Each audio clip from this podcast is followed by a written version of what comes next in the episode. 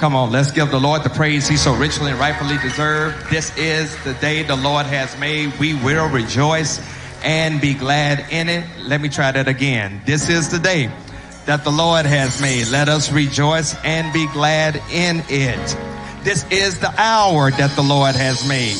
Let's rejoice and be glad in it. Those of you who are able, if you would not mind standing, I want to welcome all of those who are joining us in the sanctuary as well as on our social media platforms and online. I see our Zoom congregation and I want to give you a major shout out. If you're watching us this evening on Facebook, if you're watching us on YouTube or engaging in our live chat on our church website, welcome to St. Paul Online.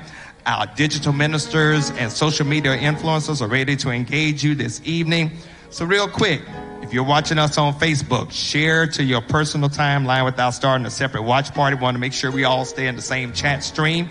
Uh, you can tag those you want to invite to the post. If you're watching us on YouTube, subscribe to our YouTube channel and text this link to your personal network. We want to grow our YouTube subscription to at least 1500 before the year is out. And if you're in our chat room on our church website, click on the invite button and the chat button to share this experience with others.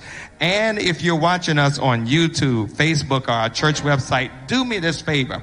Would you just type in where you're watching us from? If you're in Charlotte, Mint Hill, Matthews, Huntersville, uh, Belmont, wherever you are, if you would just type in where you're watching us from. You can even put the hood. We know where the hood is. Amen. Just put wherever you're watching us from. And of course, we want to celebrate uh, the diversity of space and place that's happening tonight.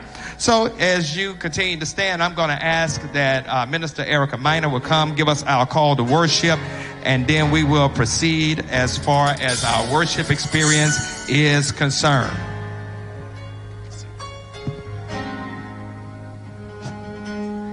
With our hands lifted up and our mouths filled with praise, with hearts of thanksgiving. Let us bless the Lord this evening. Let us bless the Lord because he has revived us all week and he's going to revive us again tonight. Let us bless the Lord for the souls that he has saved this week because that's what revival is really all about. Let us bless the Lord because he is good and he is worthy to be praised. Let's get ready for revival.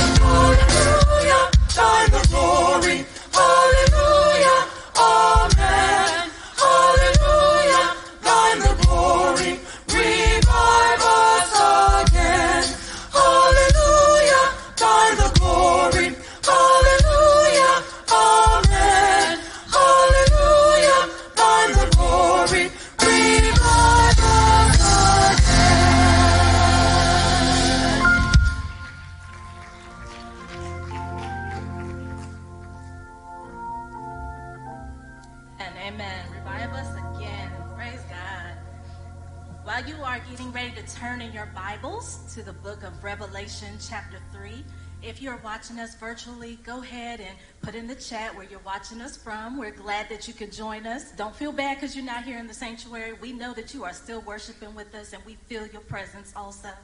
Go ahead and turn to the book of Revelation, chapter 3, if you're able. If not, it'll be on the screen.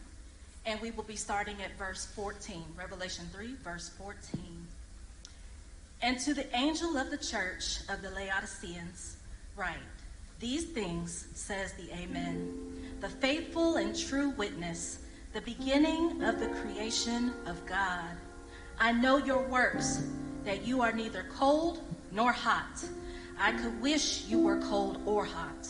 So then, because you are lukewarm and neither cold nor hot, I will vomit you out of my mouth. So then, because you are lukewarm and neither cold nor hot, I will vomit you out of my mouth. Because you say, I am rich, have become wealthy, and have need of nothing, and do not know that you are wretched, miserable, poor, blind, and naked. I counsel you to buy from me gold refined in the fire, that you may be rich, and white garments that you may be clothed, that the shame of your nakedness may not be revealed, and anoint your eyes with eye salve, that you may see. As many as I love, I rebuke and chasten. Therefore be zealous and repent. Behold, I stand at the door and knock. If anyone hears my voice and opens the door, I will come into him and dine with him, and he with me. To him who overcomes, I will grant to sit with me on my throne, as I also overcame and sat down with my Father on his throne. He who has an ear, let him hear what the Spirit says to the churches. The word of God for the people of God. Thanks be to God. Let us bow for a word of prayer. Almighty God, we thank you for already being here and showing up to stir our souls and refresh our hearts with your unfailing love and forgiveness. We praise you for in advance for how you are going to convict our hearts, Lord, so that we can walk closer to you and be fruitful servants. Lord, we ask that as you restore the light in us so that we can shine brighter and, and, and before, before you, that, that this worship experience, that it will draw unbelievers so that they can accept you as their Savior and their Lord. Lord, we thank you and we love you and we anticipate all that you are going to do in this worship experience tonight. In Jesus' precious and holy name, amen.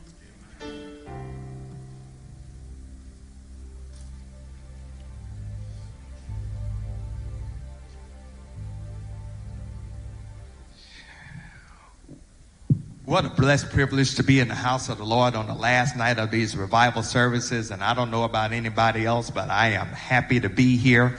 Looking forward to what the Lord is going to do in this space and in this place. Our first preacher, our first preacher up tonight is going to be the Reverend Dr. William Houston Curtis, the senior pastor of the Mount Ararat Baptist Church in Pittsburgh, Pennsylvania. And um, as we've been commiserating over the last few days, we realize our friendship goes all the way back to 1995, August of 1995, when we were the young guns on the campus at United Theological Seminary in pursuit of our doctoral degree. And uh, from there, our friendship uh, developed and has grown to a place. He is a not only a friend but a brother beloved.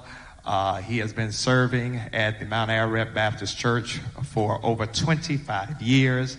Uh, God has allowed for him to be married over 30 years. They have a wonderful daughter, Houston, that is a budding doctor and uh, I am excited about her future as well. He is one of the most sought after preachers in this country, having been the youngest person to serve as president of the prestigious Hampton University Ministers Conference. He is in demand for conferences and revivals all across this land. And what a blessed joy it is for us here at St. Paul to have someone of his magnitude and of his stature to share the unsearchable riches of the gospel. He is also an author. And um, some of you may have purchased his book last night, and uh, I believe that we have his book available for purchase tonight. We'll let you know how we will flow as far as that is concerned. Uh, his book is $20, and I believe I have it right here. Uh, one day closer. One day closer. Uh, strength for the seasons of life. Six weeks of meditation for traumatic times. And anybody know we have been in traumatic times over the last 18 months dealing with this COVID pandemic. But yet God is a keeper. God is a healer and God is a sustainer. And this book will definitely build up your spirit and bolster your soul. So I am delighted uh, just to present. I don't have to introduce him to St. Paul, but just to present our first preacher for tonight. He is not lecturing, he's preaching. Amen, Dr. Curtis. He's preaching. Amen. Amen. He will be preaching won't be a lecture. Amen. And so, uh, after our wonderful music ministry blesses us with song, the next voice you will hear will be that of our first preacher for the night. Pray for him and with him that the Lord will use him in a mighty way.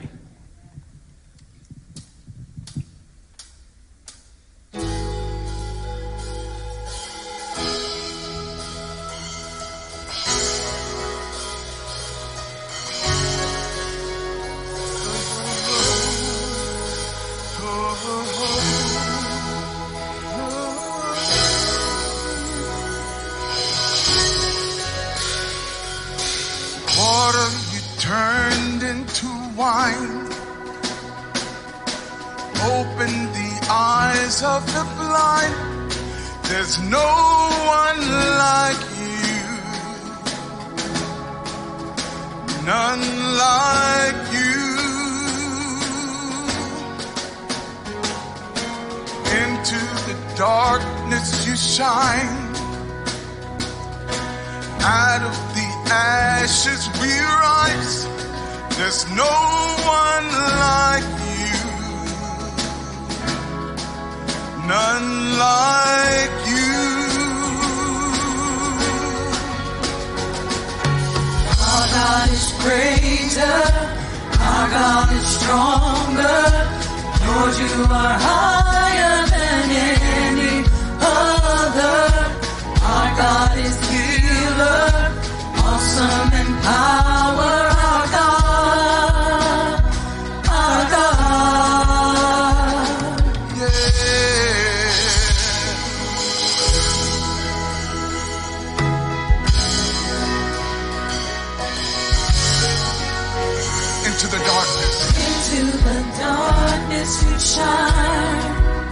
Out of the ashes. Out of the ashes we rise. No one No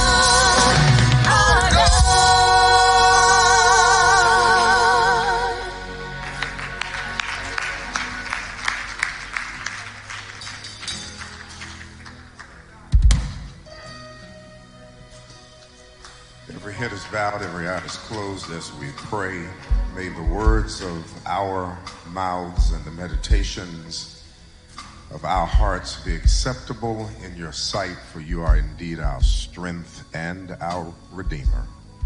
We ask it in the strong and perfect name of Jesus Christ, our Lord, we pray. And all of God's children said together, Amen.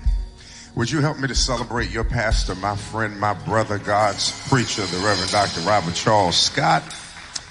And we celebrate the first family and appreciate so much what they bring to ministry and to the quality of this church to those who make up the leadership and the discipleship of the great St. Paul congregation, to this music ministry that has worked to usher us into the presence of God to my tag team brother, that superlative preacher, that Jerry Carter is a preacher.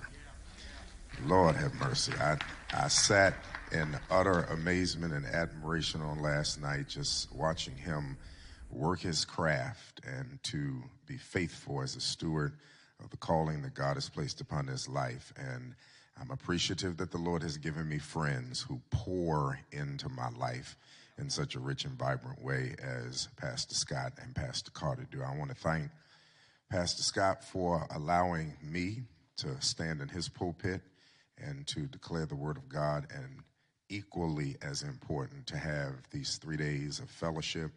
Uh, first time I've had a chance to see either one of them since 2019. And so to think that 2020 was an entire wash and to be back on the road again, um, I've been trying my best to force them to stay out late. I, I think I'm younger than both of them, so I've been forcing them to stay out late every evening, um, just so we can extend the fellowship. Right? That's that's how rich it is for me. And so, thank you, Pastor Scott, for allowing me to be here these three nights. Listen to these words that come to us from Acts chapter nine. Allow me to read verses one through nine. Meanwhile, Saul was still breathing out murderous threats against the Lord's disciples. He went to the high priest and asked him for letters to the synagogues in Damascus, so that if he found any there who belonged to the way, whether men or women, he might take them as prisoners to Jerusalem. As he neared Damascus on his journey, suddenly a light from heaven flashed around him. He fell to the ground heard a voice say to him, Saul, Saul, why do you persecute me? Who are you, Lord? Saul asked. I am Jesus, whom you are persecuting, he replied. Now get up and go into the city, and you will be told what you must do. The men traveling with Saul stood there speechless. They heard the sound, but did not see anyone. Saul got up from the ground, but when he opened his eyes, he could see nothing. So they led him by the hand into Damascus. For three days he was blind and did not eat or drink anything. I want to talk about when life turns upside down. Paul didn't expect his life to be disrupted like this. And yet there he sits, blind in Damascus, trying to figure out what his encounter with Jesus means for the rest of his life. He knows for sure what Tod Bolsinger says when describing the need for adaptive leadership that the world in front of him will be nothing like the world behind him. Reading Paul's biographical sketch leaves you nothing short of impressed. Born into a Jewish family, living as part of the diaspora, settling in the city of Tarsus. His grandfather had gained Roman citizenship because he helped Roman forces occupy that part of Asia Minor. The reward for his help was that not only would he be given Roman citizenship, that it would be passed down to future generations. And that means that Paul is born a Roman citizen, which he would use to his benefit much later in his life and ministry as he attempts to spread the gospel of Jesus. His parents could trace their family links back to the tribe of Benjamin, and for them, no greater figure existed at the time than King Saul. So, in their high hopes and lofty dreams for their son, they named him Saul. But he was also given the Greek name Paul to be used in heavily Gentile context. Paul was fluent in four languages, having studied religion in Jerusalem. He could speak Aramaic, Hebrew, Greek, Latin. He learned Greek growing up in Tarsus at home among his parents. He spoke Aramaic. When he went to church, he learned Hebrew. And hanging out among the Romans, he picked up at least some working knowledge of Latin. Paul studied theology in Jerusalem under the highly respected and hugely admired scholar Gamaliel, a Pharisee.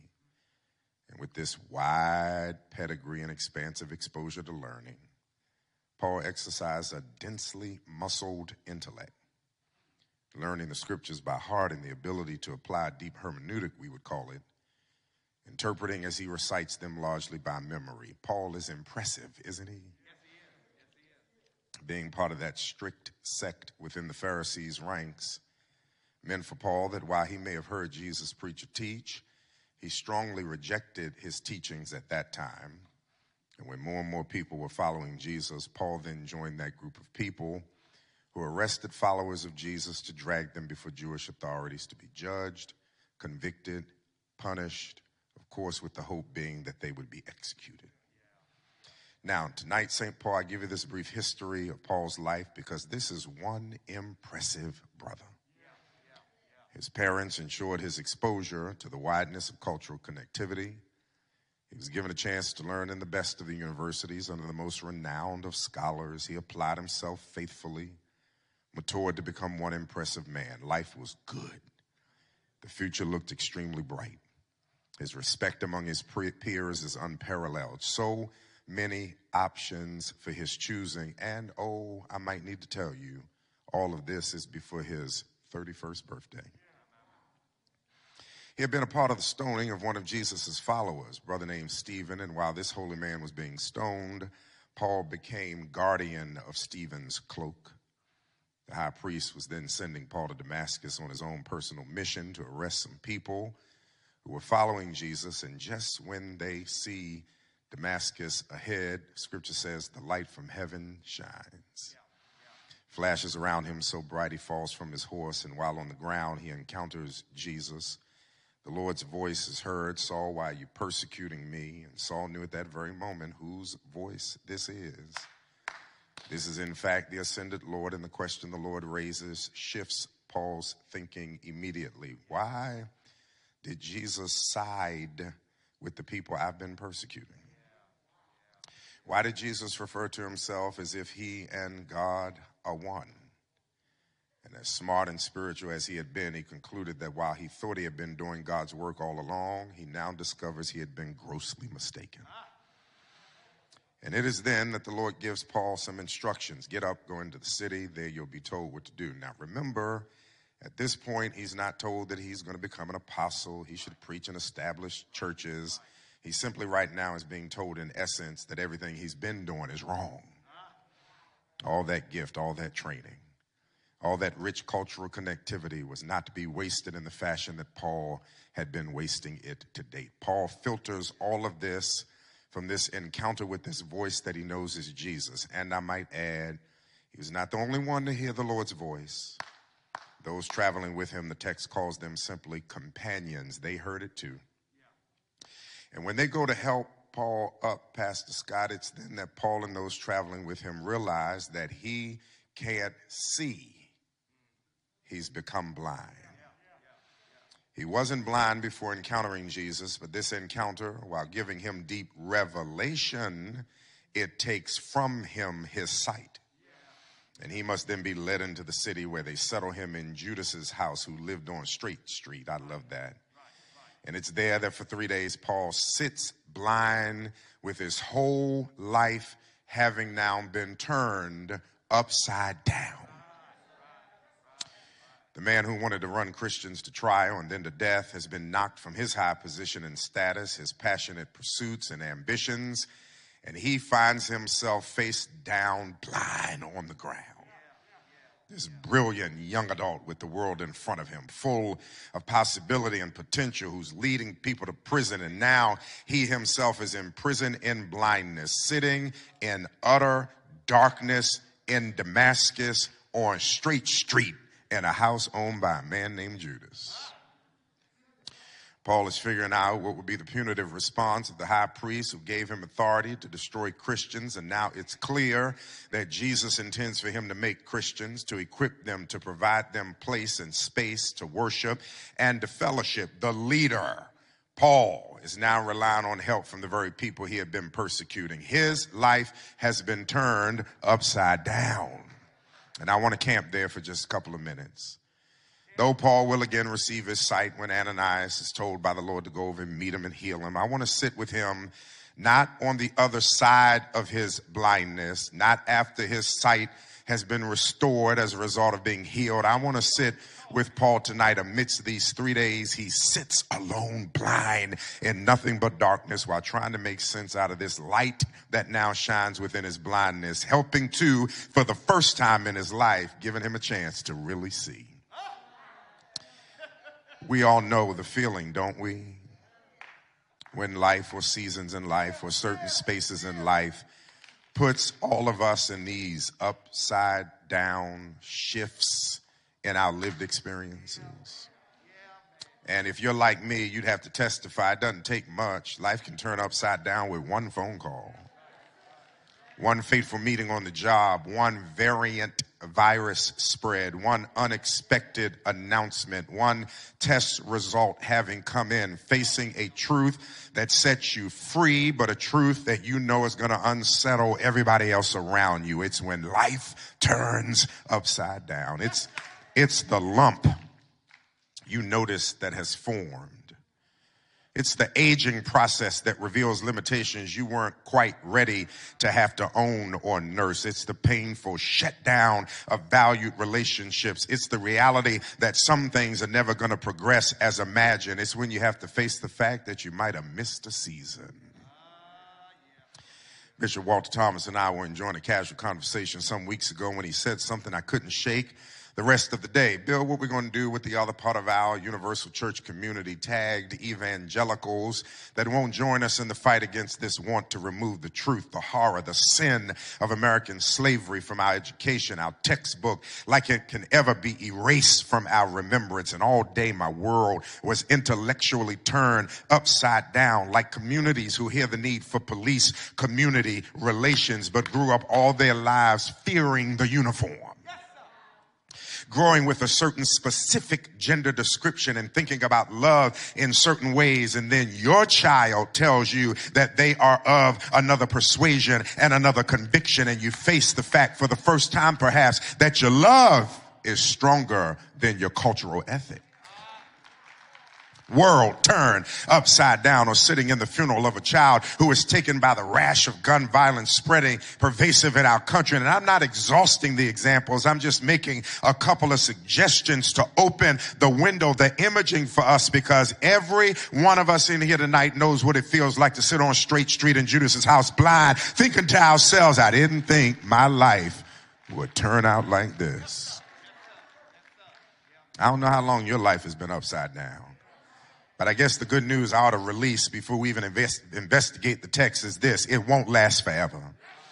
Jesus is allowing the time and the space for purposes. He is working in your life. And tonight, I want to explore a couple of options for us when life has turned upside down like this. What do you discern spiritually? How do you steward it faithfully? Who are you supposed to be when you emerge from it? Well, I think the text is teaching us and when life turns upside down, expand your definition of right side up. Do I need to say it again? When life turns upside down, expand your definition of right side up. Paul sitting blind seems like life upside down, but in reality for him, he sits for the first time seeing more than he's ever seen. He's seeing God's purposes for him. He's meeting now the clearer vision for why he speaks four languages, why he is of such wide and noble heritage. He can move in and out of provinces as a citizen devoid of a hermeneutic of suspicion. His life in reality is not upside down. It is really right sizing up. Such an unusual path such a wide field of preparation and it's all now perfect for what Jesus is going to use him to advance of his will to expand the kingdom. Here's my point. I know you got two sermons to listen to tonight. When God lets life turn seemingly upside down, could it be that he is really turning your life right side up? It's what the upside down experience produces that from a spiritual perspective makes it a right side up consideration. It's the blessing the pain leaves you with. It's the next door discovered after the frantic response from the last door's closing. It's the gift that the diagnosis reveals. It's the way it shapes your mind and heart. It's the breakthrough from the blow up argument. It's the discovery that you will love even if you've disappointed someone. It's what losing what is most precious gave you as a gift of revealing what should have been the treasured possession in your life in the first place. Am I talking to anybody in here? All I'm trying to say is Paul sits blind and perhaps he sits hurt angry, scared, confused, and seemingly optionless. And while it seems like an upside down experience for us, if we trust Jesus, He's always working things for our good, that He loves us with unfailing love, then we have to also trust that what He's doing is really right siding our lives and using these upside down experiences to make the necessary adjustments. Preach. So the discipline, here's the discipline. The discipline is to not let the blindness make you stop seeing. You don't stop seeing. You just see differently. Now it's not with your eyes, it's with your faith. But that makes sense because we walk not by sight, we walk by faith. It's the discipline, here it is. It's the discipline to not let pain be so selfish as to walk up in your life and not leave a gift. Let me say it again. Don't let tragedy run up in your life, not respect the lordship of Jesus enough to leave something that helps you see the goodness of God. This is my way of saying every upside down experience has right side up potential if you sit in it expecting the Lord to speak and to bless and to grow you and to shift you and to stretch you. See, I'm not letting trouble walk up in my life and be so selfish as to only leave chaos. No, if you're going to walk in my front door and bum rush up into my emotionality, when you're making your way out, you're going to leave me something for which I can look back on it and say what the enemy meant for evil. Oh, Lord, God turned for my good. Am I talking to anybody in here? I mean, if you're going to have to go through all the horror of going into the job and the security officer going to come up behind you with a box and ask you to walk into the supervisor's office in which they're going to collect your insert key and walk you out the back door to the parking lot. When you get in the car, you're not going to let the trauma of that experience do nothing but take a, make a withdrawal from your life. You wanted to leave a gift and the gift is this. God, if you had not forced me out, I would have never left on my own but because you forced me out, now I know I gotta wait on you. So you know what I'm gonna do? I'm gonna sit right here and I'm gonna wait on you and I'm gonna be of good courage. In fact, I'm gonna run on now to St. Paul, put myself in position for revival and thank you that every closed door means I need to check doorknobs because my next opportunity must be around the corner. I wish I had somebody here. Learn to see in your blindness. Learn to produce in your pain. Learn to exercise discernment in your detours. Pay attention in your fatigue. Learn how to breathe in your frustration. Be aware in your mistreatment and mayhem because for what God has for you next or from now on, He has to right side your life. Sometimes from an upside down position. It's the push from the finite to the infinite, from just project to project and pushing you instead to the cause that can bless generations after you're gone The first thing this text teaches me is when you're in an upside down situation, just change the definition of what is right side up. The second thing this text teaches me is that when life is upside down, exercise patience while Jesus edits your script. Stay with me here. This is so interesting as a text to me. These experiences that turn our lives upside down cannot be treated like they mean nothing.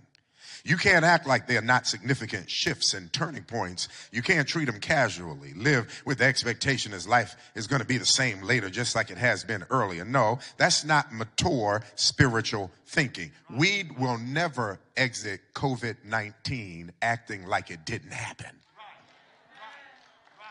Are y'all listening to me? That's not mature spiritual thinking. When your life has had these kind of occurrences where you sitting on Straight Street in a house blind with all the gifts and graces you've developed, all the training that you've been acquainted with, it's a shift. It's meant to change you and you have to exercise some patience. Here's the patience. You have to exercise some spiritual patience while the producer edits your script and redefines your role. Saul sat those three days thinking, he, he sat, he sat those three days thinking, who will I be if I'm not fighting Christians? And in fact, how absurd that I'm now called to make Christians. What does that mean for my status as a Pharisee, my standing with the high priest, my respect among my peers? I, will be confessional. I remember I remember less tonight, Pastor Scott, about my parents' reaction to me revealing that I was feeling compelled to enter into ministry. I remember less about their reaction. I think partially because I knew they bore me into the world. They wouldn't have to love me no matter what decision I made, whether it was dysfunctional or not. At least that's the home from which I was nurtured. My parents were going to love me regardless of decisions that I had made. They wouldn't agree with them. Sometimes it would exact punitive damages. My father's old Navy man, and sometimes I knew when he walked in the house it was about to be war. But I knew at the end of the day, he loved me and he was always going to support me. But I do remember the anxiety I felt as to how Stephen Davis and Michael Sandiford and Randy Parker, my boys, were going to respond when I told them in the midst of our friendship circle that I believed the Lord had laid his hands on me. What would become of my dreams of a life in computers and technology? And what would that mean? And I knew then what God proved that you don't have life turned upside down without it meaning really deep transitions, transformations, potentials for growth, and changes in stewardship responsibility. The role to which you engaged the stage may be adjusted depending upon how the Lord needs you to function once you're on stage. And Paul has to think to himself, how will these Christians ever trust me? I wouldn't trust me if I were them. Paul has no choice but to wait on whatever is next because now he sits alone blind for three days on Straight Street in Judas's house and all he can do is wait. And that's the admonishment that I released in this room tonight. Offer patience in these upside down moments because God is using the time and the space and the conundrum and the conflict and the confusion to define not just who you really are, but who he wants you to be from now on. And here is where faith is given an opportunity to mature. And I'm asking you the question tonight. It probably was what Paul had to ruminate over. I'm asking you the question.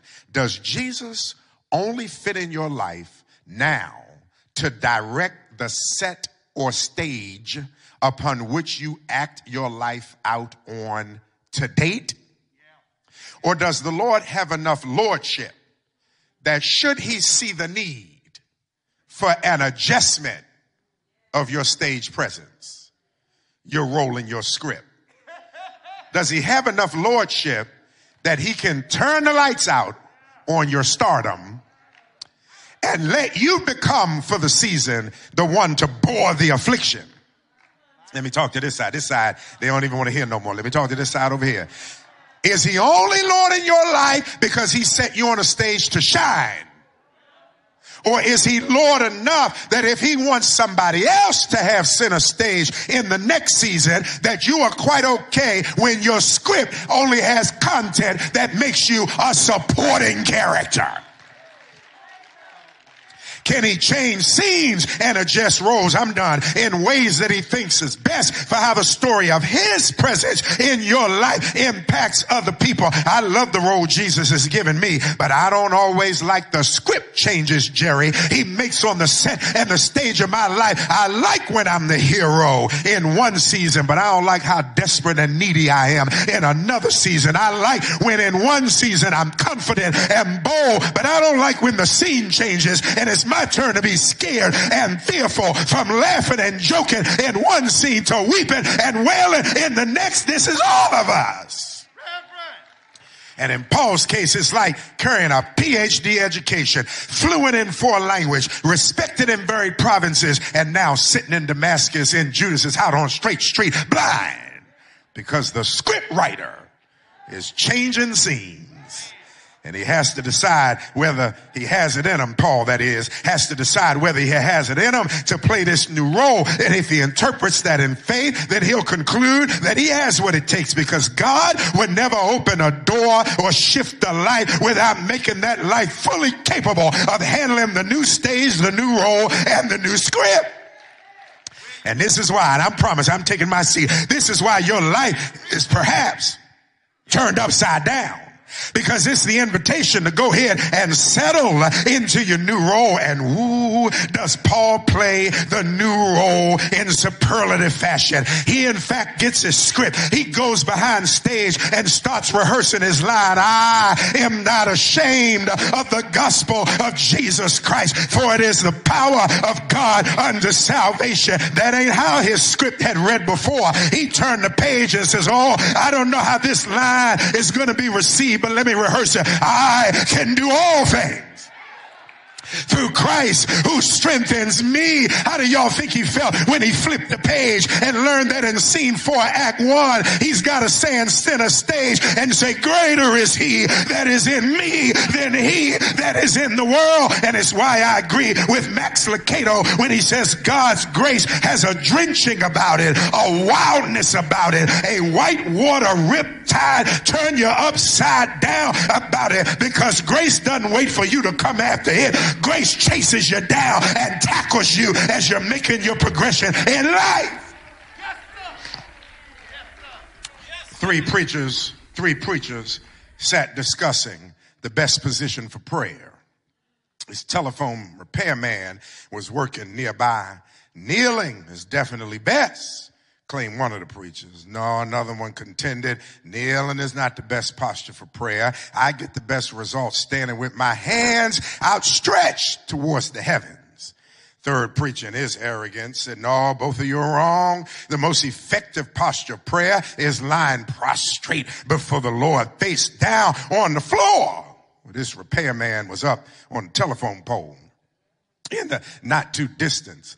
And then he's listening to them as they're talking about the best posture for prayer. And he just inserted himself in the conversation. Hey, fellas, he interrupted. The best praying I ever did was hanging upside down from a telephone pole. All I'm trying to tell y'all is maybe the reason life turned upside down for you is because God knows he can get the best out of you if life turns you upside down. Therefore, we are surrounded by such great cloud of witnesses. Let us then throw off everything that hinders the sin that so easily entangles and let us run with perseverance the race marked out for us, fixing our eyes on Jesus, the pioneer and the perfecter of our faith for the joy. Listen to me. Is anybody in church tonight?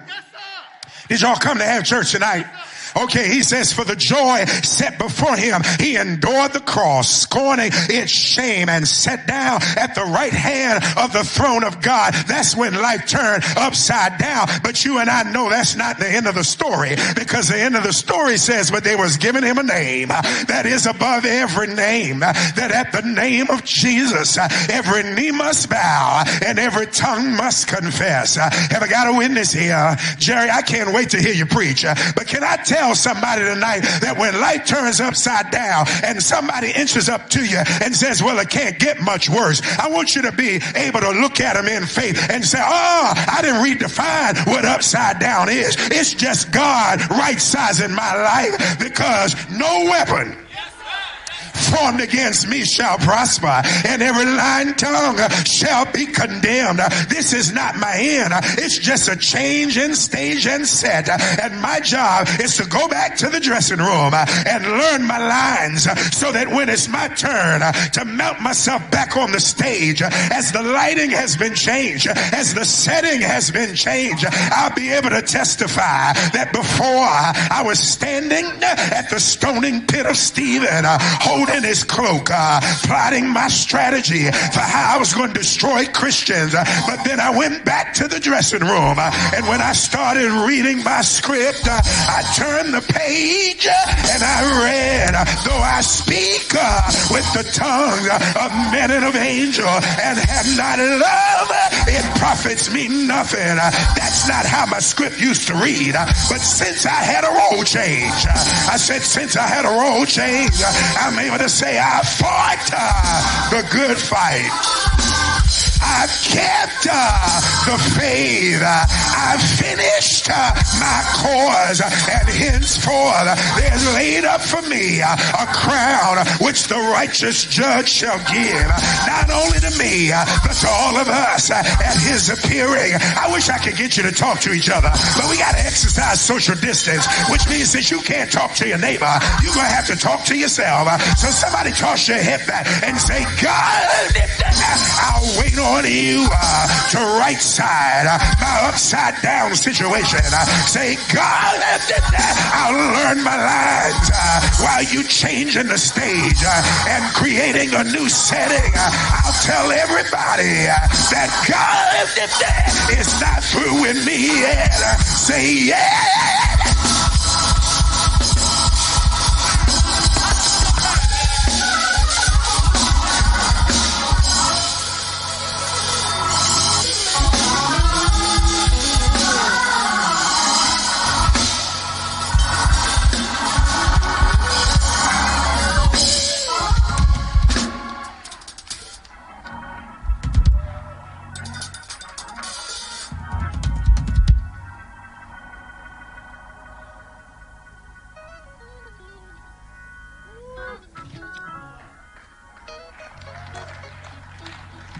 You were blessed by that word, can you give God praise? No, no, no, no. If you were really blessed by that word, can you celebrate? My God. Dr. William Houston Curtis is one of God's most gifted preachers. And what a blessing it is for us to have heard such a prolific and profound and pastoral and prophetic word on this evening. My God, my, my soul is stirred. Uh, that, that's why I can't have both of them preaching every night. It's, it'd be too much. That's why I only got them preaching both tonight. Because about only so much my soul can take like that. Let's celebrate this preacher and let's give God praise for him one more time. What a word. What a word. What many of y'all don't know, um, Saturday night, as I'm doing final edits, I'm, I'm always, if I'm not out of town or um, carrying on some other uh, duty, I'm always watching his broadcast. Probably some of you may as well. And um, he's my primer for Sunday morning. Uh, I can't do it like him, and I don't try. Um, because he's the best William Houston Curtis he can be, just like I'm the best Robert Charles Scott I can be. But he is one. Well, I have two of my favorite preachers here tonight, and of course, he is. He's one of them. It, it was interesting. We were talking at lunch today how some younger preachers are talking about, you know, Dr. Scott, who's your top five? I'm going like, I don't have a top five because ain't no such thing as a top five when it comes to preaching. I have my favorites. And the two I have tonight are my favorites, but there's no such thing when it comes to ranking in the kingdom. if there's going to be a ranking in the kingdom, the number one preacher is Jesus. And that's it. Amen. I, I want to, um, I'm going to ask that you were prepared to, to give, but before we do that, I, w- I want to share a couple of things with you. Um, on this Saturday from 10 to uh, 2, St. Paul is going to have a mobile COVID and flu vaccination site uh, in our gymnasium. For those who took the first dose of your COVID vaccination on Saturday, August 7th, you need to come back and get your second dose. That's going to take place this Saturday from 10 to 2. Then also, we're going to have a curbside pickup uh, on this Saturday for our um, Deacons Family Ministry and our Christian Education Ministry for disciples to come and get new Sunday school books for the next quarter, as well as pick up communion, um, your uh, bread and wine, as far as uh, those elements are concerned. You can come and get those during uh, this Saturday from 11 to 1. So we invite you to come and share. As we prepare for Sunday morning, even as we do tonight, for anyone who desires to attend worship service, I want to remind you, please, ma'am, please, sir, register, register for our worship experience. Uh, and the registration is open for this Sunday. Uh, if you have phones open while viewing us on television on your computer, you can use the QR code that will be showing up on the screen in just a moment. You can also click on the link that our digital ministers are sharing in the chat box right now. When you register online, you'll be asked to uh, complete a pre-screening health questionnaire. If we have visitors who do not register in advance, we require that you register on site. This is for necessary contact tracing. And of course, we require that when you're in the house, please keep your mask above your nose, keep your mask on your face.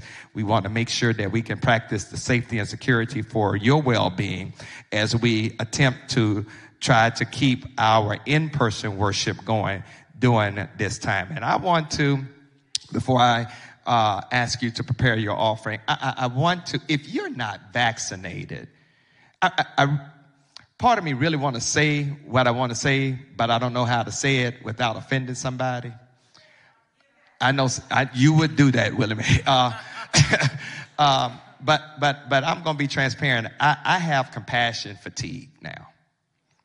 And, and, and my compassion fatigue is based upon the fact that persons don't want to get vaccinated. Persons don't want to wear masks. Then when they contract COVID, they want to go to the doctors and to the hospital that will give them a vaccination that will prevent them from coming in. But then they talk about how they want the shot and it's too late. I'm beginning to have compassion fatigue for persons like that. I'm, this is just me. The Lord is working on me as far as that's concerned. You need to get vaccinated. You need to get vaccinated. Persons who are unvaccinated, if you don't hear anything else beside the gospel tonight, hear this, are 29 times more chances of dying than those who are vaccinated. 94% of the people who are in the hospital right now with COVID 19 in Mecklenburg County, as of today, are unvaccinated. And it's hitting our church. Let me say that again. It's hitting the St. Paul church. Let me say it one more time for the Holy Ghost. It's hitting the St. Paul church. It's hitting our church family.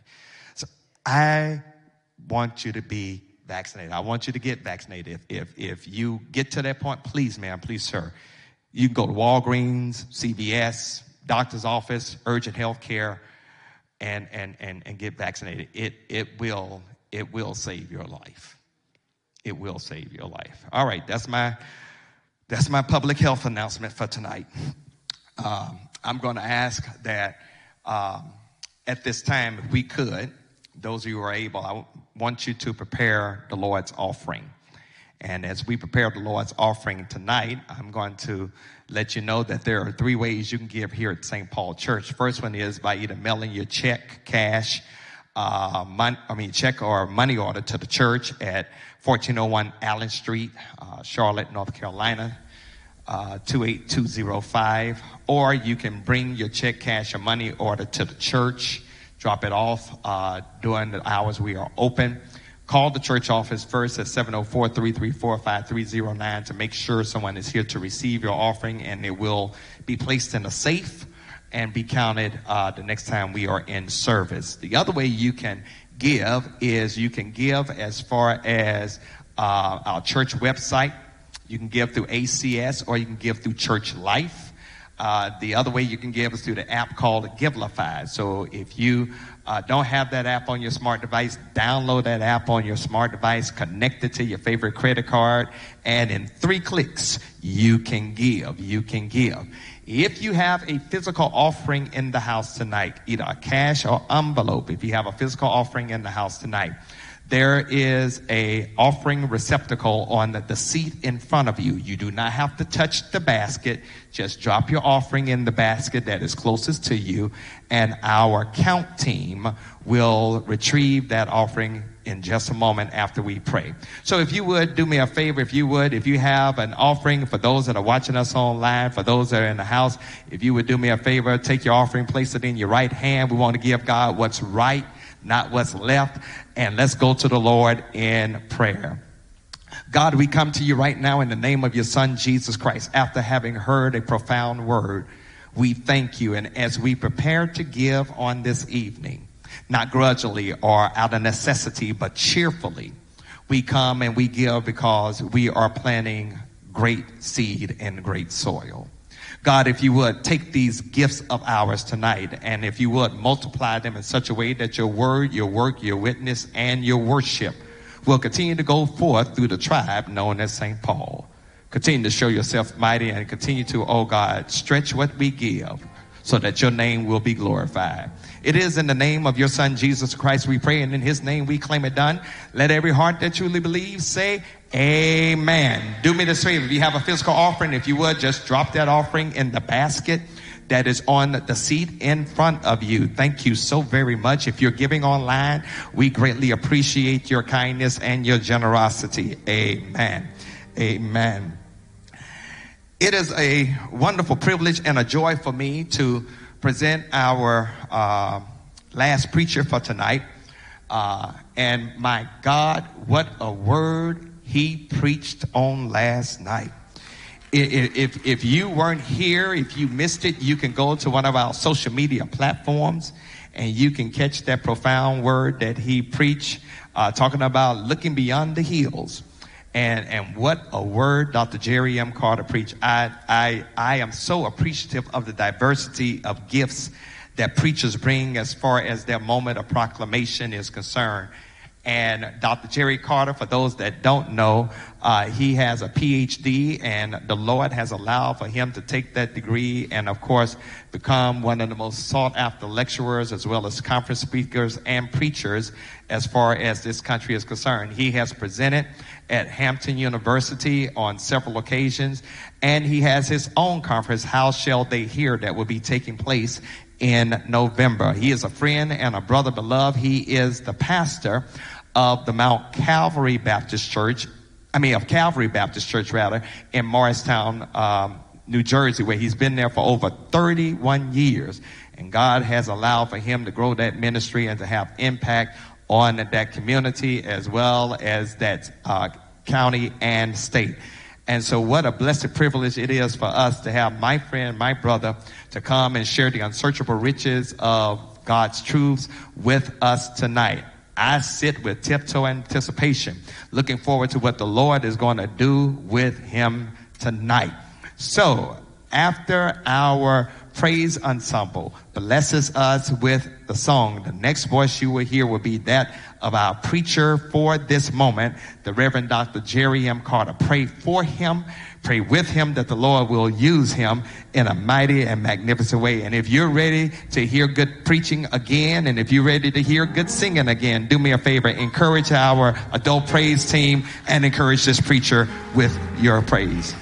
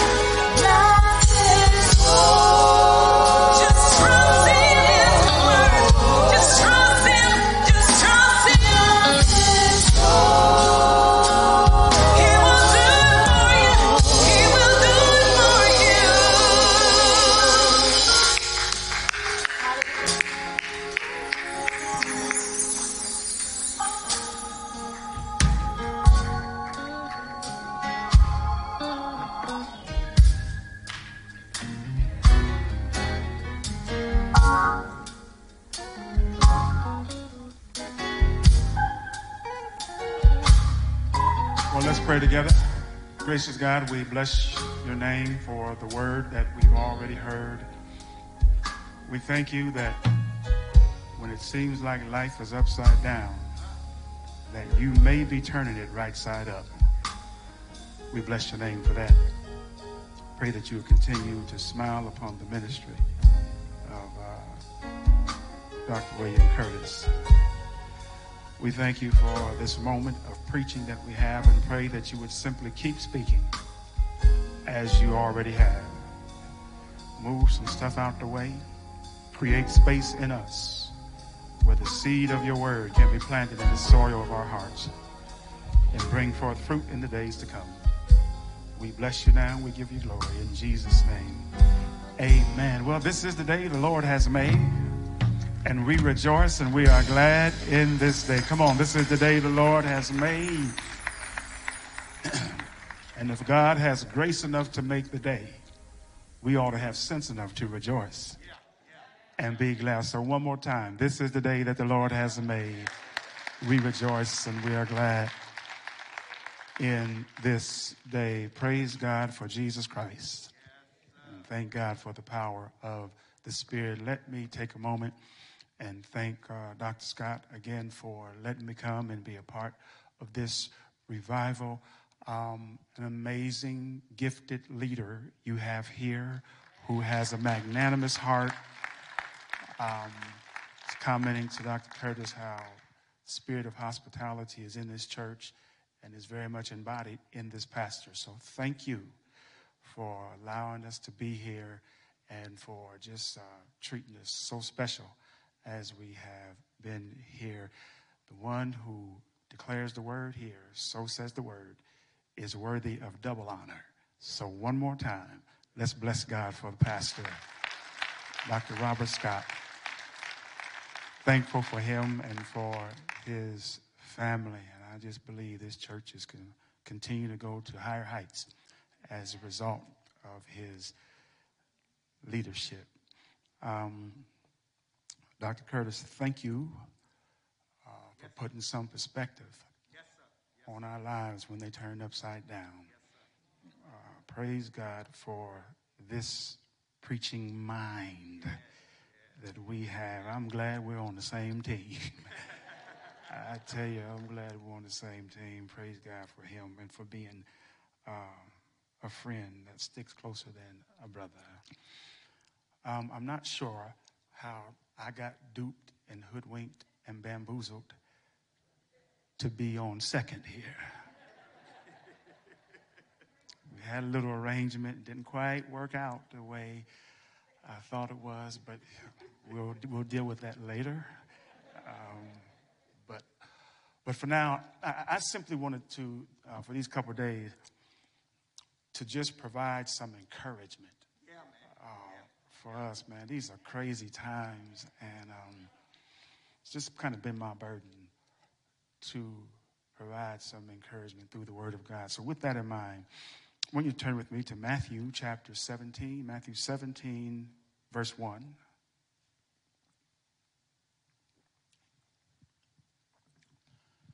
From the New International Version, Matthew 17, verse 1.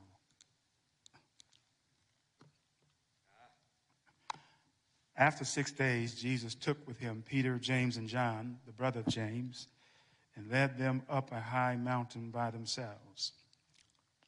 There he was transfigured before them. His face shone like the sun, and his clothes became white as the light. Just then appeared before them Moses and Elijah talking with Jesus. Peter said to Jesus, Lord, it's good for us to be here. If you wish, I'll put up three shelters one for you, one for Moses, and one for Elijah. While he was still speaking, a bright cloud covered them, and a voice from the cloud said, This is my son, whom I love. With him I'm well pleased. Listen to him. When the disciples heard this, they fell face down to the ground, terrified. But Jesus came and touched them. Get up, he said, don't be afraid. When they looked up, they saw no one except Jesus. Um, I want tonight to talk from the subject, the power to face it. All right. Yeah. All right.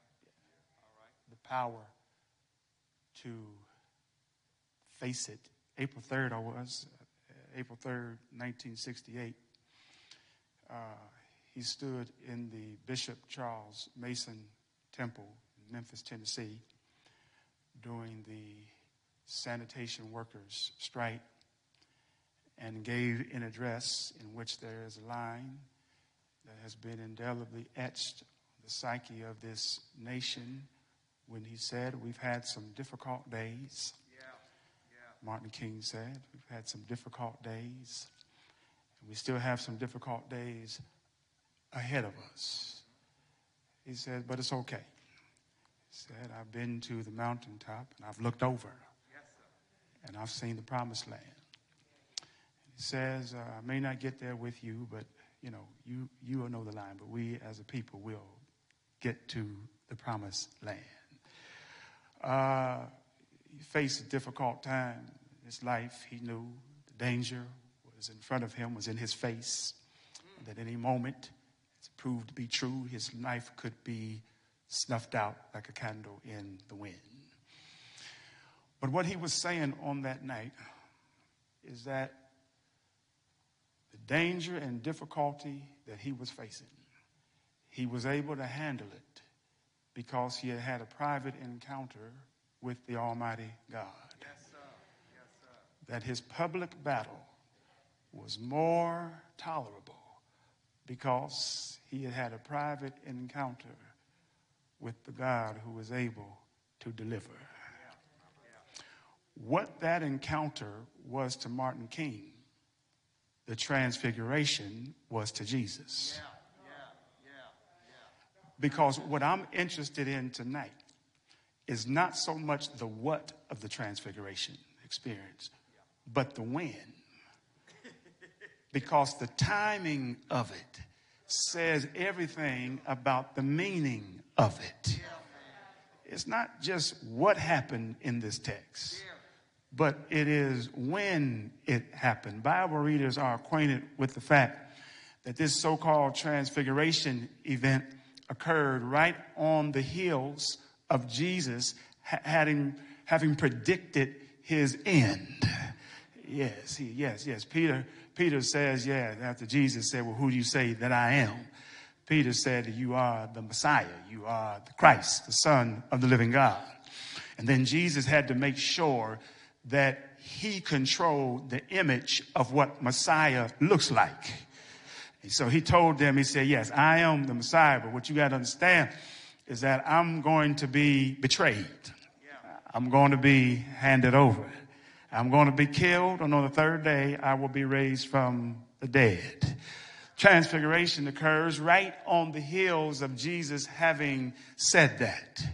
Jesus now knows that the agony of the garden is staring him in the face. That the humiliation of being led from courtroom to courtroom is something he can no longer evade or elude.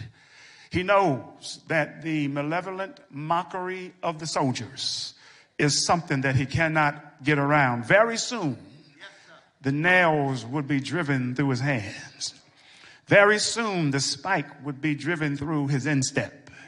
Very soon, the spear would be plunged into his side. And all of this, in addition to the fact that he has to deal with the misunderstanding of his disciples, adding insult to injury. Uh, Peter said, uh uh-uh, uh, i am not going to let it happen. and the moment Peter says that, Jesus looks at him and says, Get behind me, Satan. Because the last thing that I need is anybody close to me discouraging me from my destiny. Because I'm struggling with it myself. And the last thing I need is anybody in my ear As a matter of fact, he says, this is not even a part of my manuscript here, but somebody ought to know that anybody who's trying to or stand in your way of where God wants you to be has to be motivated by the devil. So Jesus said, I don't want you uh, in front of me because people will think you're my leader. I don't want you beside me because people will think you're, part, my, you're my partner. So Satan, get behind me. This is all weighing on Jesus. This is all weighing on Jesus. This is all the insensitivity of the disciples, the folly of the multitude, the hostility of the authorities, and the cruelty of the cross are all now weighing on Jesus. And what does Jesus decide to do? He decides to retreat for a little while. His assignment is still in front of him. But he knows that the only way to be effective is at his assignment is to get away from it for a minute. Yes, yes. There's much for him to do. There's a public battle that stands in front of him that he must fight, but he knows that public battles are first fought in private. That public battles are first fought in private. Okay, third time. Public battles are first fought in private on your knees before you fight them on your feet. So he decides to get away and he discovers that sometimes God prepares you on mountaintops for what you have to deal with in valleys. And so before you go out into the marketplace, go into the secret place. Yeah, so before you go out to people, go into God. And so somehow or another, at some point or at, at another matter of fact, is six days after Jesus had made the prediction about his death and his suffering. Six days after that, he takes Peter, James, and John, and they retreat to some mountain in the region of Mount Hermon, some lower peak of the mountains in the region of Hermon, that snow-capped zenith toward the north of where he is right now. Jesus now retreats to a mountaintop. A mountaintop. Let the church say a mountaintop. Mountaintop is the border zone between heaven and earth. Yeah, mountaintop is the border zone. He goes to the border zone between heaven and earth. He goes there because he needs to position himself. It, it is very likely on tonight that Jesus didn't even necessarily know what was going to happen on the mountain. He simply positions himself because he cannot manipulate nor manufacture revelation. Any revelation that's manipulated and manufactured is not real revelation. All Jesus can do is put himself in the situation in order to receive revelation. He positions himself in a point because he discovers that the discipline of solitude gives birth to divine encounters that the discipline of solitude gives birth to divine encounters. And what he ends up getting on this mountaintop enables him to face what he has to face at Calvary. There it is right there. Because there's some stuff that face, that's facing you. There's some things that are facing me. Am I, maybe I'm scratching where you're not itching. And I give you the permission to leave now, to turn off your device. If nothing is facing you that's bigger than you, something facing you that you really don't want to have to deal with once this revival is over and once you have to return home, I want you to know that if there is, then I need you to pay attention to what Jesus received while he was on this mountaintop. Because while he was there, Jesus gets confirmation of a future that's undeniable. Yes, sir. Yes, sir. Yes, sir. Yes, sir. Yeah, he's transfigured. He's transfigured. He gets confirmation of a future that's undeniable. All of a sudden, his, his, his face begins to brighten up. His clothes are whitened brighter than any bleach could get them. He goes through what some call a metamorphosis. But my argument tonight is that it's probably more of an unveiling than it is a metamorphosis because what, what, happens with Jesus is that is that is that the veil of time is lifted and, and eternity shows up as glory shows up on his face because Bible readers are acquainted with the fact that when Jesus came to earth, he gave up the expression of his glory. He did not give up the existence of his glory. Jesus came here still being what he was, but he just became what we are. He never stopped being the Christ even when he became, I wish we could shout off a doctrine, even when he became Jesus of Nazareth, he was still God in a manger. Come on, he was still God in the boat, but he covered it up because we could not handle the brilliance and the bling of his glory. So what he had to do when he came here is put a lampshade on his glory. When whenever you put a lampshade over a light bulb, it does not change the wattage of the light bulb. If it was a hundred watts before you put the lampshade on it, it's going to be 100 watts after you put the lampshade on it. The lampshade just enables us to endure its brilliance.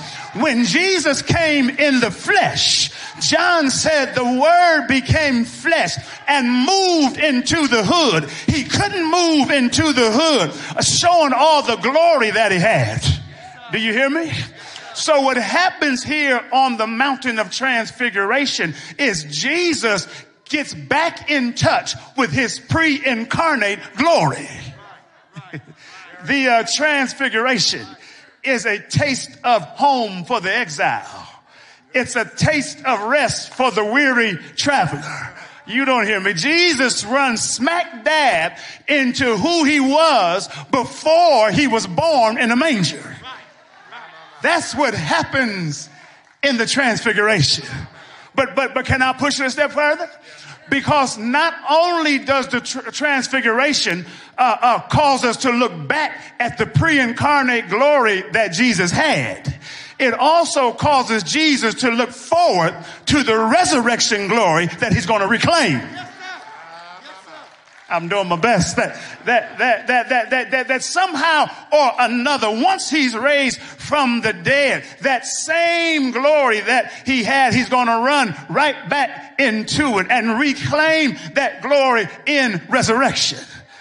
So what is facing him that's most immediate is crucifixion. But what's facing him that's ultimate is resurrection. Crucifixion is immediate. Resurrection is ultimate.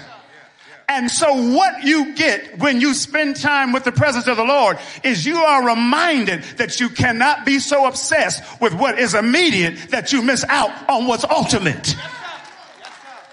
The numbers going up, that's immediate.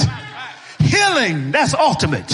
Because weeping endures for a night. I wish I had a church. I wish I had a revival church, but joy comes in in the morning. Is anybody here facing something that is immediate? Let me tell you on tonight that God has a future for you that is undeniable. It does not matter how real the immediate seems. The ultimate is just as real as the immediate. The immediate is in your eyes. The ultimate is in your heart. The preacher already told us that we walk by faith and not by sight. So even when life turns upside down, that is just immediate. But God has a way of turning right side up. That is what is ultimate. When you spend time in the presence of the Lord. Anybody ever been in his presence? Come on, help me preach tonight. I said, anybody ever been in his presence? He will remind you that no matter how painful is the immediate, the ultimate is just as real. When you spend time in his presence, can I tell you what God will do? He, he will enable you to face what you're facing by confirming that you have a future that's undeniable. But then he'll also show you that you have some friends who understand. I feel like preaching this. Here, look, here it is right here. Because wow, yes, he's on the mountain. And, and wow, he's being transfigured, and while the veil is being lifted, Moses and Elijah have the nerve to show up. Isn't that something? And, and some say that Moses and Elijah show up because of some theological significance. Yep, yep, yep, yep, yep, yep. That because, you know, Moses represents the law. Elijah represents the prophets. Jesus represents the gospel. And both the law and the prophets are subsumed in him. And that's why he's in the middle of them. There is a continuity and a discontinuity with Moses on one side and Elijah on the other side. There is a continuity because Jesus further extends what they started. And in Jesus is revealed what was concealed in both Moses and Elijah. There's a discontinuity because now he breaks with all of that and starts something new. Some say Moses and Elijah, their uh, presence has theological significance. Some say it has a prophetic significance because the Old Testament says, according to Jewish understanding, that before Messiah comes, I wish you would help me preach, that, that, that Elijah, an Elijah-like figure had to show up. And then a Moses-like figure was going to show up when Messiah came. Now, Paul, Peter had already said that you are the Christ. That came from earth. The presence of Moses and Elijah is heaven's substantiation of what earth already said. Because if Elijah shows up and if, if, if Moses shows up, that must mean Jesus is who he says he is. Oh, you'll catch it on the way home. All that is for all that is for free. The thing that shouts me is not that Moses's and Elijah's presence has a has a theological uh, import to it, and that it has a prophetic uh, significance to it. But I believe there's a personal significance to it. Because Moses and Elijah show up in front of everybody, but they only talk to Jesus. Let me see. One, two, three, four, five, six. No, go ahead. Stay right there. That, that, that they only talk to, they, they, they, they that, that, that thing got me. I, I hadn't paid attention to that. That they are talking with Jesus. Jesus had already had to put up with the misunderstanding of his disciples. So he's probably feeling lonely and abandoned and isolated. But now Moses and Elijah show up and they are sitting down, chilling, having a conversation with Jesus. Can I ask a question? I wonder what they were talking about. Come on, I got Moses on one side, I got Elijah on one side. I wonder what they are talking about. Uh, uh, perhaps Moses started talking. Can I use my sanctified imagination. Maybe Moses started talking about how he had to lead the children of Israel come on, through the Red Sea and had to do it with his personal deficiencies. And he probably said to Jesus, if I can do it, then you can do it. Come on. I wonder what Elijah said to Jesus. Uh, Elijah said to him, yeah, I had to, Moses had to deal with Pharaoh, but I had to deal with Ahab and Jezebel. I had to go up to Mount Carmel and compete with the prophets of Baal. And then I had to deal with my own depression. Jesus, if I could do it, then you can do it. Moses looked at Jesus, and can I use my imagination? And said, Jesus, I had to spend some Mount Sinai time. Yeah, Elijah said, and yeah, Jesus, I had to spend some Mount Carmel time. And they both looked at him, and Moses said, if I can do time on Mount Sinai, Elijah said, if I can do time on Mount Carmel, then you can do time on Mount Calvary. They spoke with him because what God will do Help me preach this thing. Can I tell you what the Lord will do when you're facing some stuff that's too big for you? He sends the right people your way at the right. Oh. Come on, no man is an island. No woman is an island. Am I looking at anybody here who said if it had not been for that sister sending me that text, if it had not been for that brother calling me right on time, can I make a confession on to you? A couple years ago, I lost my father. Uh-huh. And, and, and, and I'm not sure how I was to, how I was to make it through that experience had to preach his funeral. But, but, but the Lord sent both Moses and Elijah to the service, sat right there in front of me, strengthened me as I stood there in front of the people of God and my family because God knows who to send your way. Come on, even if you're not a shouter, you ought to blink an eye. You ought to wave a hand. If you're at home right now, you ought to give him glory and thank him for the Moseses and for the Elijahs. Who there are seasons when you need a Moses or Elijah, and then there are seasons when you need to be a Moses or an Elijah because you don't know how, how, how heavy is the burden of the person seated next to you. You really don't know how some of these parents are struggling with having to send their kids back to school and wearing masks and not know what school is going to be like. You really don't know how isolated some of these senior citizens are. You need to get on the phone and tell them this is Moses calling. You ought to call your friend, tell them this is Elijah giving you a phone call. And I just want to talk with you like they talk with Jesus. I'm, I'm, I'm, basically done here. We had a whole lot of preaching here already, but I want you to know that when you have to face something that's bigger than you are, can I tell you what God will do if you just pull over?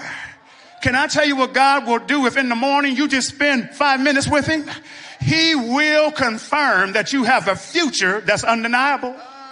And then He will remind you that you have some friends who understand and then he will embolden you by showing you you have a father who's unashamed. I'm having fun with this. This is this all right. You have a father who is unashamed. All of a sudden, Peter, and I'm done. Peter started having a good time. And in the good time that Peter is having is so amazing. He said, let's just go into a building program.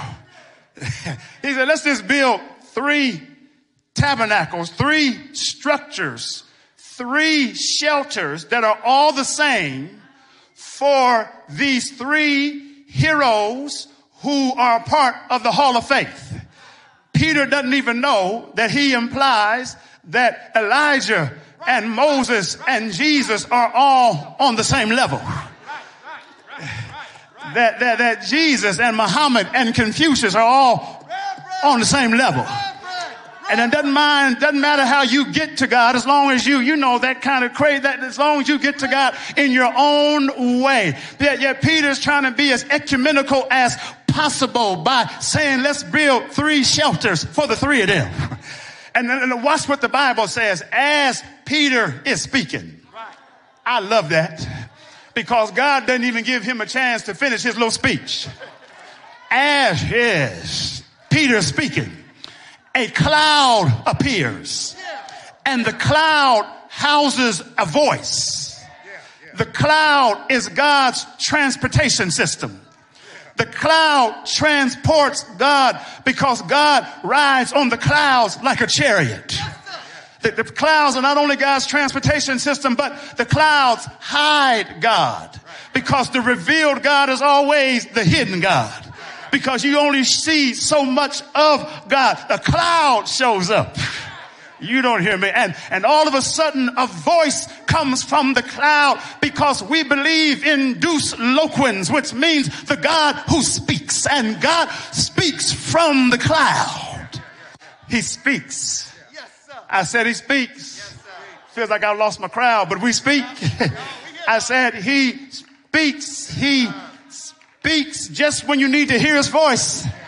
He speaks, just, he, and when he speaks, he mutes every other voice on the mountain. I was, I, I, started flying plane, I started flying again, going from place to place, and I was on a plane, uh, not too long ago, and I was watching a movie that the airlines happened to be showing on, on their screen, and I was into the movie, and then I got irritated because the voice of the captain came on, the pilot came on. And when his voice came through the intercom system, the voices of the movies were, were hushed. There was no other voice that was heard because at that moment, that was the only voice that matters. We're hearing a whole lot of voices in our society. Voices from the left, voices from the right, voices on CNN, voices on Fox, this voice, that voice, voice from this doctor, voice from that doctor. Can I tell you when God speaks? All of the voices are muted. Come on, I said when God speaks, let your neighbor speak, let the doctor speak, let the accountant speak, but when God speaks, every other voice has to be hushed in silent submission. He speaks and he overrides Peter's voice. And I'm going to take my seat when I tell you what he says. He says, he says, he says, let me give you first of all this affirmation of uniqueness because this, and that's enough right there because I'm not real smart, but this is a demonstrative pronoun of nearness. That is a demonstrative pronoun of distance. Jesus does not say, okay, that is my son. He says this. He said, I love Moses and I love Elijah, but I really only have one unique son. And that's this one. He gives us an affirmation of uniqueness. Then he gives them an affirmation of intimacy. He says, this is my son. So that no matter what you have to go through, nothing can sever the tie that I have with you. This, this, this, is an affirmation of uniqueness. Is an affirmation of intimacy. It's also an affirmation of approval because he applauds Jesus.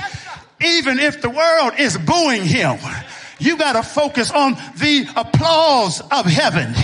He says, this is my beloved son in whom I am well pleased. Do I have a witness here? Can I tell you that when you have to face something that's bigger than you, I believe I have some sisters here tonight. I believe I have some brothers who, who are watching me right now saying, Pastor, you're talking to me because I have some things at work that I really don't want to have to face. I got some things in my family that I really don't want to have to face. I got some things in my church that I really don't want to have to go back to.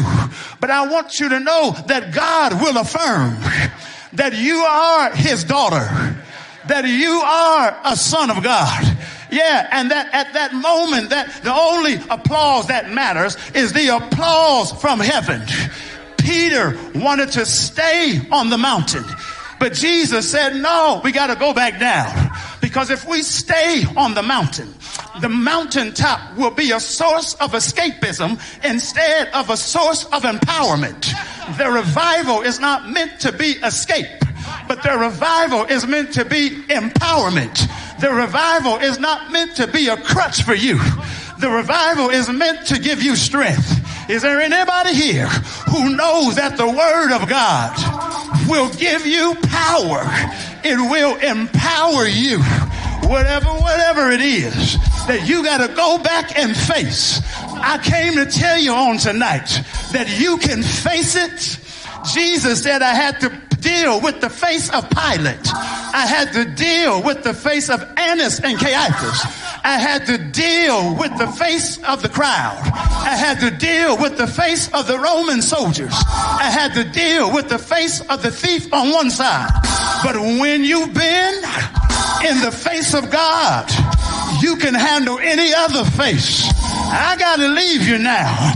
But whatever you have to deal with, go back and face it. I know you can't touch anybody, but look at somebody in the eye and tell them I'm going back and I'm going to face what I got to face because I've been in the face of the Almighty and He has reminded me that I can do all things through Christ who strengthens me.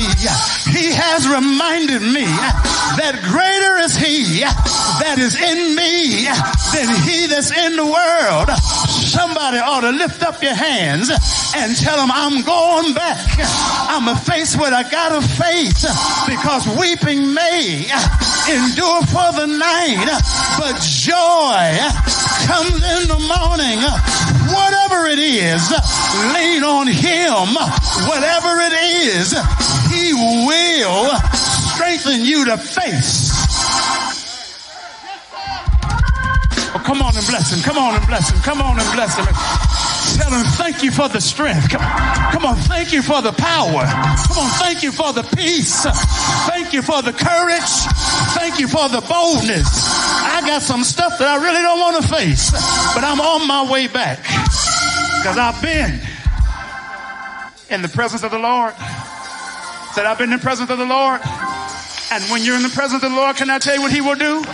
He will remind you that you have a future that's undeniable.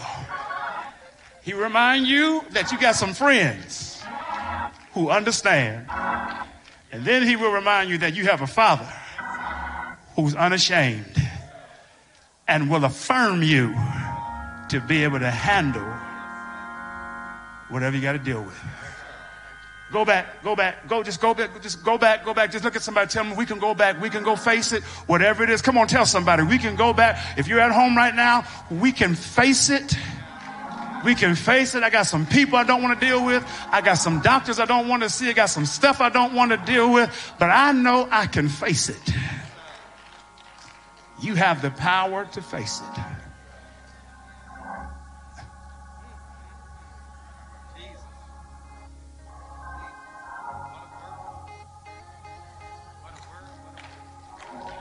If you don't mind praying with me for just, I just want to pray for, I just want us to pray.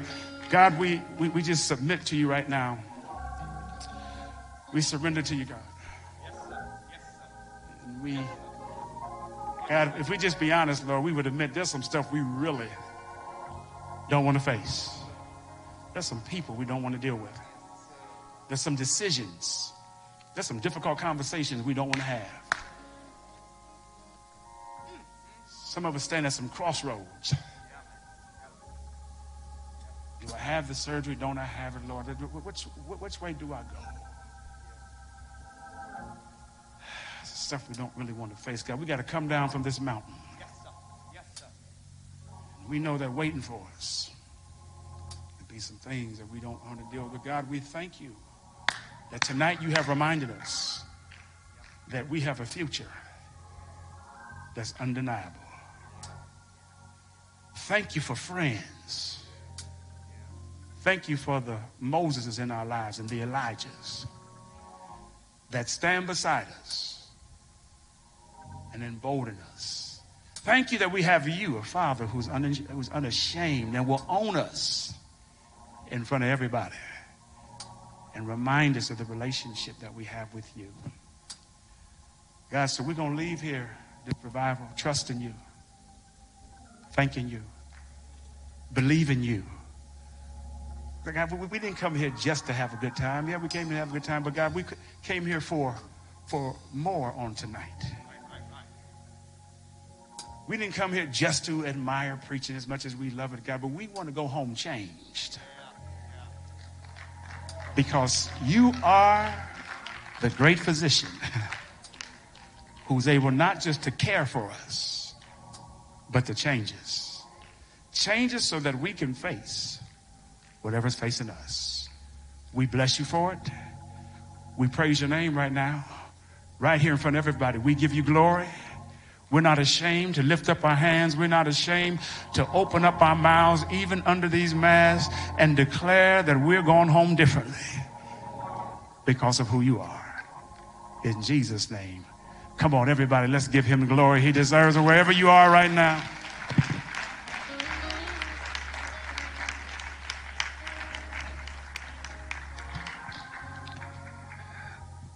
What a word. Anybody been blessed tonight? My God, my God, my God. Dr. Jerry Carter is, is one of God's best preachers. What a powerful word. Thank you. Thank you, Dr. Carter, and thank you, Dr. Curtis. Can you, you all help me to celebrate these, these great preachers, my brothers, my friends? I got some preaching friends. Amen. I got some preaching friends. I, I want to, um, before we close out, to do two things. I want to extend this opportunity for any man, woman, boy, or girl that's in the house as well as watching us online to know the God that can turn your world right side up. To, to know this God that Dr. Carter just preached about that will help you to face it. I, want to extend this opportunity, this, this invitation to new life, to a brand new start. That if you're here or watching us online, you don't know who Jesus Christ is, I want to lead you in a short prayer. Uh, if you do know who Jesus Christ is and you're looking for a church home, I would love to be your pastor. We would love for you to connect with the tribe known as St. Paul. And so if you don't mind just for a moment bowing your heads and if you would repeat a prayer after me, we say this prayer together for those of us who made the commitment some time ago. There's a reminder. But if this is you and where you are right now, we want to encourage you to make a decision. Don't leave tonight without having made a decision if the Lord is moving on your heart. All heads bowed, all eyes closed. If you will repeat after me, God, I want to know you on a deeper level. And I believe the best way to do that is to commit to Jesus Christ as my Lord and Savior. I believe Jesus died for my sins. I believe you raised him from the dead. I believe one day he's coming back. But until then, send your Holy Spirit into my life. Forgive me of all my sins. Help me be the person you want me to be. In the name of your son Jesus, I pray this prayer. Amen.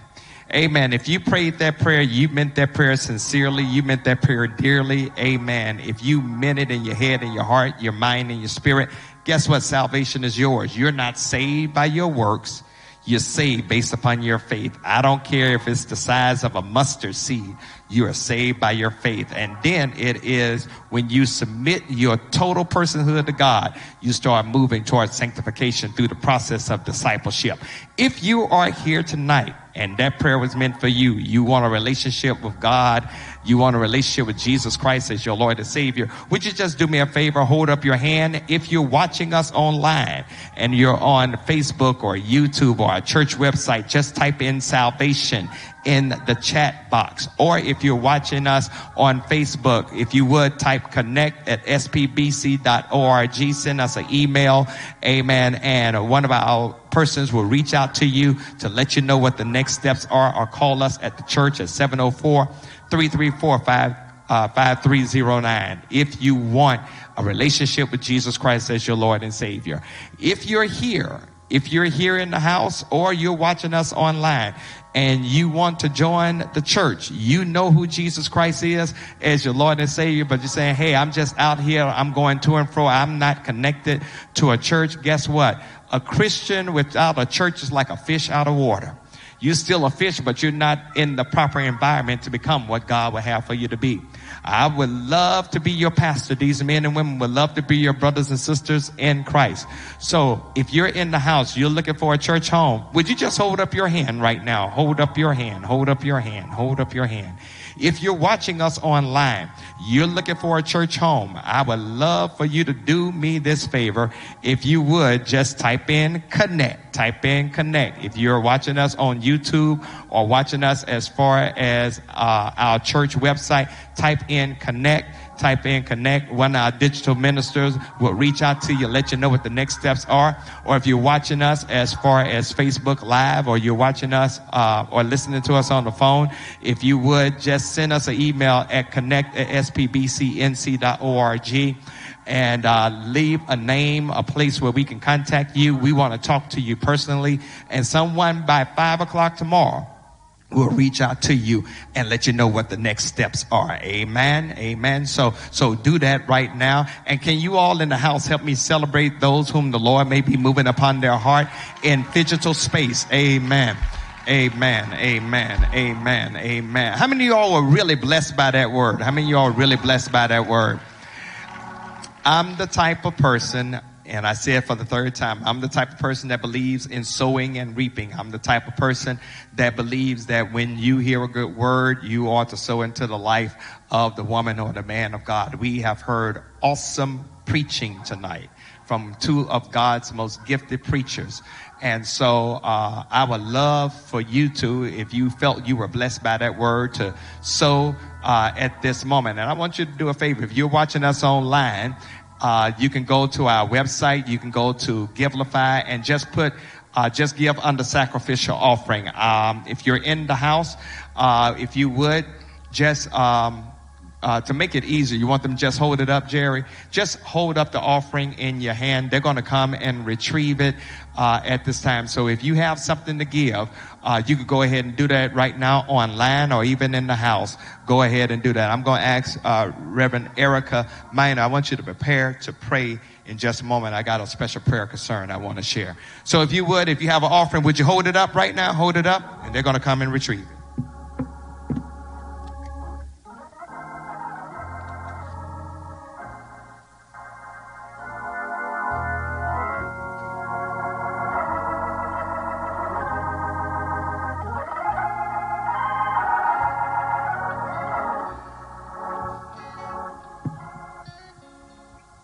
Amen. Amen. Any other offering? Anyone else? Anyone else? God bless you. God bless you. Thank you.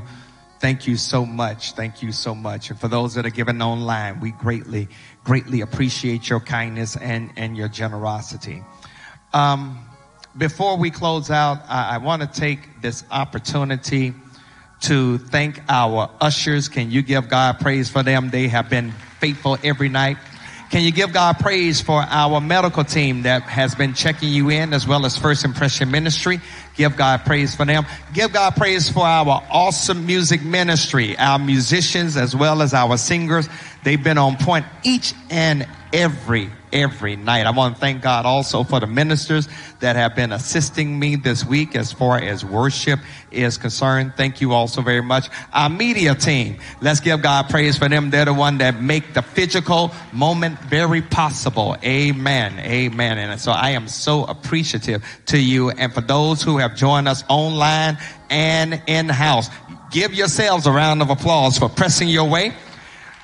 And we give God praise for our staff, our custodial staff. They have to turn this thing around. And because of the protocols that we have in place, it takes more time to do what we need to do. So can, can you thank God for our custodial staff? Amen. I don't want to, I don't want to ever take them for granted. You'll see Jody come in as soon as y'all get out of here with that fog machine. Amen. He ain't playing. In fact, that'll signal to some who want to linger. It's time for you to get out of here. Amen. Amen. Amen. Amen. I want to move from from from that moment of, of appreciation uh, to, to a moment of serious prayer. And I know there may be some persons who have prayer concerns in here tonight, and uh, even through your mask, you can articulate your prayer. I don't know who's crazy enough. Somebody made a crazy statement, uh, Minister Erica, that God can't hear you through your mask.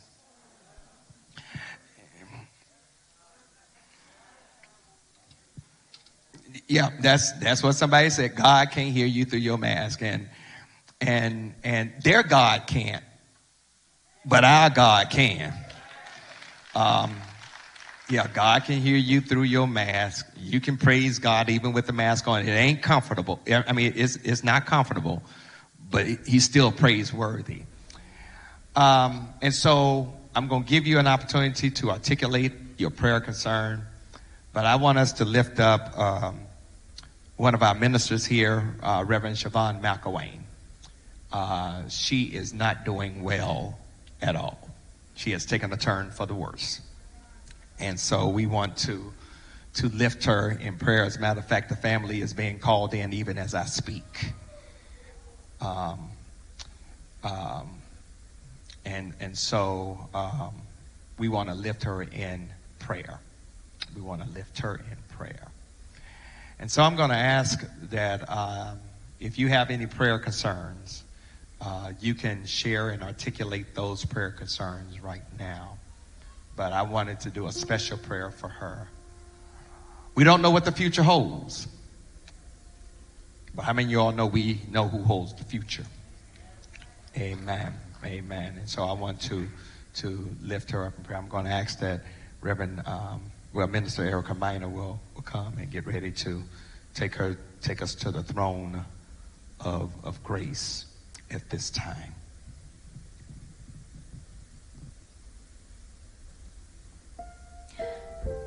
Lord, we need you every hour. In our joy and in our pain, we need you.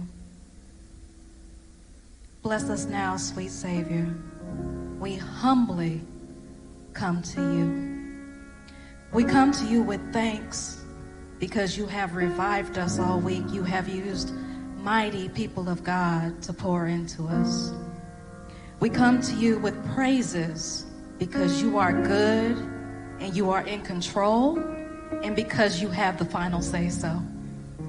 Lord, we come to you acknowledging your almighty power because it's because of you that we can face tomorrow and everything that you that may be that we may encounter, Lord, because you hold our hand and you walk every day with us. Lord, we come with a special ask this evening. We all have concerns in this world, and we know when we walk out those doors tonight, there's so much we will have to face again. But you've revived us so we can do it. Our special ask is for our sister, Reverend Siobhan, because she is facing something hard this evening. And so is her family, Lord. But right now, we pray covering over her family so that they can face whatever may occur. Lord, we pray that you keep her at peace as she struggles right now with health concerns. Let her know that you are still her God and keep her mind focused on the ultimate and not on the immediate, Lord. Let her know that you are with her and that you are there to be a, a loving God, that you are there to comfort her, even if this may be her final day, Lord. Lord, we ask that you comfort those who are friends of hers.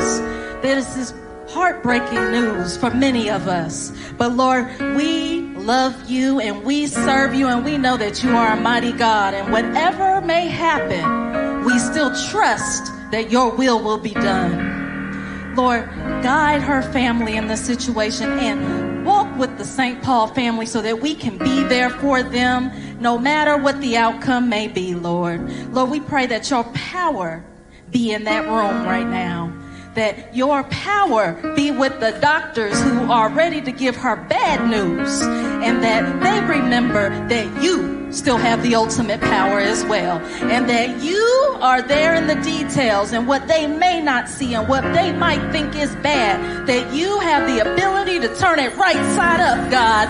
And if that is what may need to be done that has nothing to do with them because you are the God that Reverend Siobhan serves Lord. Lord, we ask that you move in that situation and that everyone remembers who you are, you are in this world, who you are to them, that they keep their faith and that they keep their trust in you and on your word. We stand on your promises this evening, God. We know that you are not a God of lies. We know that you hear our cries and that you are in control. We love you for being the same God every day. We love you for your unfailing love, and we love you for your almighty power and for being with us no matter what situation we are in, God. We thank you and we love you for all that you have done and all you will continue to do. In Jesus' name, amen. If you believe that God can answer prayer, can you celebrate and give God praise? We're trusting God regardless. We are trusting God regardless. We're getting ready to get out of here. I want to thank all of you who have made it out. There's some preachers that are in the house, and we're certainly delighted to see them. I'm going to ask all the clergy that are here. Would you please stand? We want to see, I know that we have St. Paul in the house, but we got other clergy as well. If you wouldn't mind standing, we greatly appreciate you taking your time out to come and support uh, this revival. Amen. We're getting ready to get out of here. Thank you all so much. Thank you all so much. Uh, Minister Erica Miner, thank you for leading worship tonight. Uh, how many of y'all been blessed? How many of y'all have been blessed? How many of y'all have been blessed? Amen. Amen. Amen. All heads bowed, all eyes closed. God, we thank you for what our eyes have seen, our ears have heard, and our spirits have experienced in this place, in this moment, in this space. Thank you for every song that was rendered, every scripture that was read, every prayer that was given, every sermon that was preached, every amen that was uttered. Thank you for every movement that was experienced in this week of revival. And we pray, God, that change is taking place, that empowerment has been provided, that hope has been reinstalled, that someone will move from this moment knowing they can trust you implicitly. Dismiss us from this moment, never from your presence. Keep us in your sovereign care, oh God, until we're able to come back together, be it in person or digitally or digitally or virtually, however that will happen. We celebrate and we thank you for it. It is in the name of your son Jesus Christ we pray, and in his name we claim it done. Let every heart that truly believes say amen. Do me this favor, if you would follow directions of the ushers, they will escort you out. The ushers will escort you out row by row. So follow their directions. Thank you so much.